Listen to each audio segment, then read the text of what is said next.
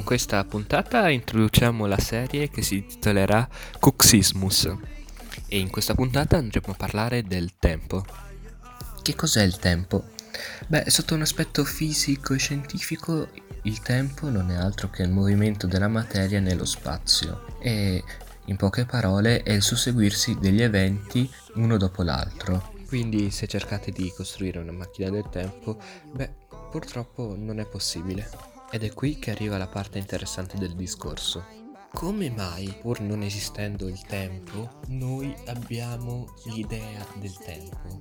Beh, tutto quello che non esiste diventa un concetto. Basta pensare al concetto di Dio, al concetto di fortuna o al concetto di male, bene.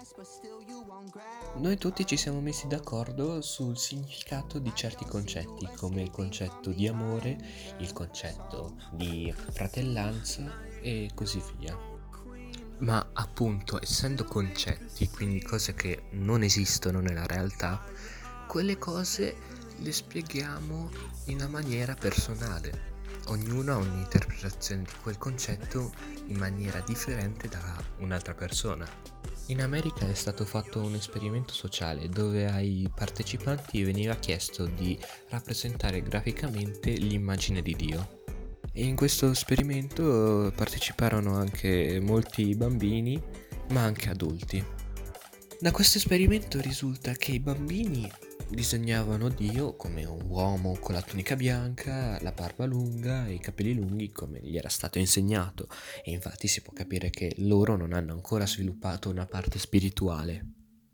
Ed è qua che arriva la parte interessante.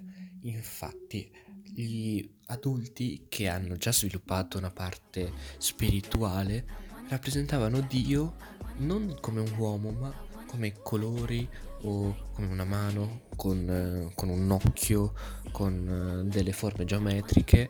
E la cosa interessante è che ogni interpretazione di Dio era sicuramente molto diversa l'una dall'altra. E questo ci fa capire che ognuno ha l'interpretazione di un concetto diversa dagli altri. E questa cosa è molto interessante. Infatti, quando una cosa non si sa, si tende a riempire quel vuoto, diciamo di ignoranza, con una interpretazione e io la chiamerei immaginazione conseguenziale personale. Ok, vi propongo un esperimento. Immaginatevi la scatola di Schrödinger, quella col gatto e il veleno. È vero che la scatola di Schrödinger viene utilizzata per spiegare la fisica quantistica, però in questo caso la userò per spiegare quello che volevo intendere io. Ok, allora noi abbiamo la scatola è chiusa. Non sappiamo se il gatto sia vivo o sia morto, però se noi immaginiamo che il gatto sia morto, noi abbiamo nella nostra testa l'immagine del gatto che è morto e al contrario se noi pensiamo che il gatto sia vivo avremo nella testa un'immagine del gatto vivo e questo cosa spiega? Spiega il fatto che tutto ciò che non vediamo, non riusciamo a spiegare, il nostro cervello lo riempie, riempie quel vuoto con quello che vuole vedere.